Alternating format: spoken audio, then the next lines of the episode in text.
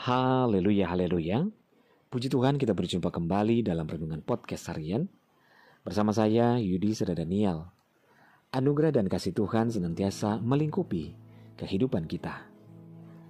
Renungan kita pada saat ini berjudul Perancang yang Handal. Bacaan firman Tuhan dalam Yeremia 29 ayat 11 firman Tuhan berkata, Sebab aku ini mengetahui rancangan-rancangan apa yang ada padaku, mengenai kamu. Demikianlah firman Tuhan, yaitu rancangan damai sejahtera dan bukan rancangan kecelakaan, untuk memberikan kepadamu hari depan yang penuh harapan.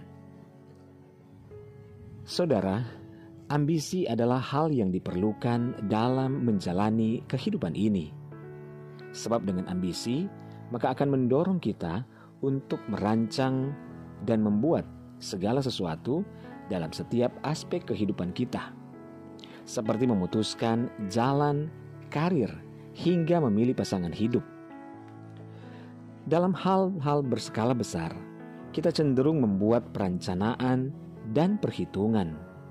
Namun, pada kenyataannya, tidak dapat kita pungkiri bahwa adanya kekeliruan dalam memprediksi dan yang berujung pada kegagalan manusia menggambarkan bahwa dalam setiap aspek kehidupan, manusia itu tidak dapat hidup dengan bergantung pada dirinya sendiri atau kekuatannya sendiri.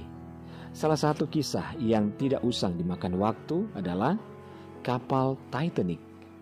Kapal ini diberi judul kapal yang tidak dapat tenggelam oleh direktur pelaksananya Perancang ini membangun kapal yang besar dari yang pernah ada. Benar saja, Titanic lahir sebagai kapal uap terbesar dan termegah di dunia. Namun, dalam semalam, kapal itu terbelah dua dan berubah menjadi kapal pencabut nyawa. Saudaraku, pikiran kita ternyata terbatas dalam membuat segala perencanaan dan eksekusi banyak hal yang tidak dapat kita prediksi di masa kini dan juga di masa depan. Rancangan yang sepertinya menjanjikan dapat berujung pada kekacauan dan kegagalan. Dasarnya adalah ambisi yang berlebihan, berisiko membuat kita menjadi lebih keras kepala. Kita tidak lagi melibatkan Tuhan dalam setiap aspek kehidupan kita sebelum memulai segala sesuatu dan kita menjadi sombong karena merasa mampu. Saudara, namun hari ini kita diingatkan dan kita boleh belajar di dalam Mazmur 27 ayat 1 dan 2 berkata, perkenanan dan perkenanan datang dari Tuhan dan bukan dari usaha kita. Sekalipun rancangan kita sempurna, tetapi kalau Tuhan tidak berkenan dan tidak dilibatkan, maka segala sesuatunya akan menjadi sia-sia. Saudara ketahuilah bahwa Bapa kita adalah sang arsitek kehidupan yang terbaik. Ia rindu kita selalu bergantung kepadanya dan melibatkan dia di dalam setiap langkah yang kita ambil.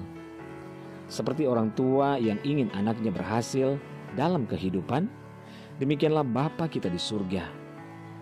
Dari sini kita dapat belajar bahwa rencana Tuhan dalam hidup kita adalah baik dan kita harus selalu merancang segala sesuatu di bawah perkenanan Tuhan atau dalam perkenanan Tuhan. Sejalan dengan perintah dan firman-Nya, maka kehidupan kita akan senantiasa berujung pada keberhasilan dan kebahagiaan. Percayalah bahwa Tuhan turut bekerja dalam segala sesuatu.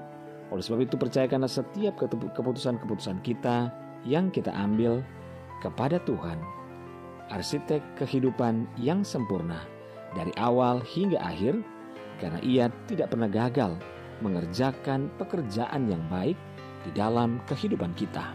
Haleluya!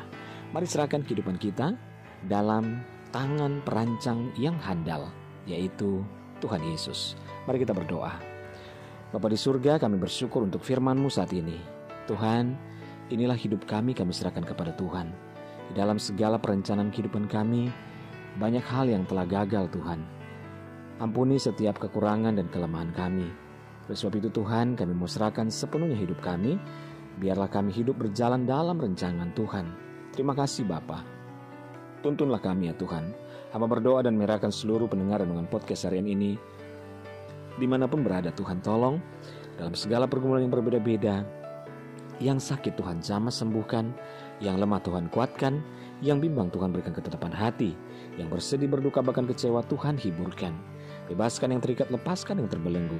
Berkati setiap keluarga, rumah tangga, suami, istri, anak-anak, dan orang tua dalam anugerah dan berkat Tuhan. Dalam nama Tuhan Yesus kami berdoa, haleluya. Amin. Puji Tuhan saudara tetap bersemangat dalam Tuhan. Tuhan ada menyertai dan mengasihi serta memberkati kehidupan kita. Haleluya.